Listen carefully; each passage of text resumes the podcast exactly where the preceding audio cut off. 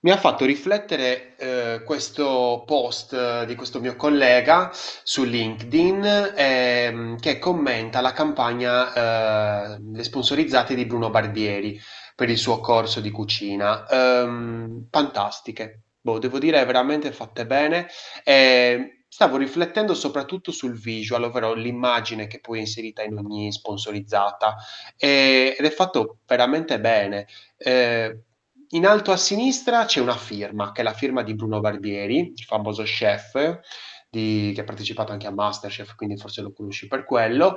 Poi c'è questa linea che parte da questa firma e fa l'angolo, quindi va da sinistra a destra, l'angolo eh, in alto a destra, e poi scende giù verso in basso a destra. E uno dice: Ma perché ha messo questa linea che dà un fastidio pazzesco? Ed è bellissimo perché praticamente sta guidando la nostra vista da in alto a sinistra a in basso a destra. Cosa c'è in basso a destra? La call to action, ragazzi, la call to action. Cioè, è fantastica, bellissima. Guarda, adesso ti metto sotto l'immagine così la capisci meglio. Ciao, buon pranzo. Io sono Lorenzo Pinna e questa è una birra di UX. Ciao.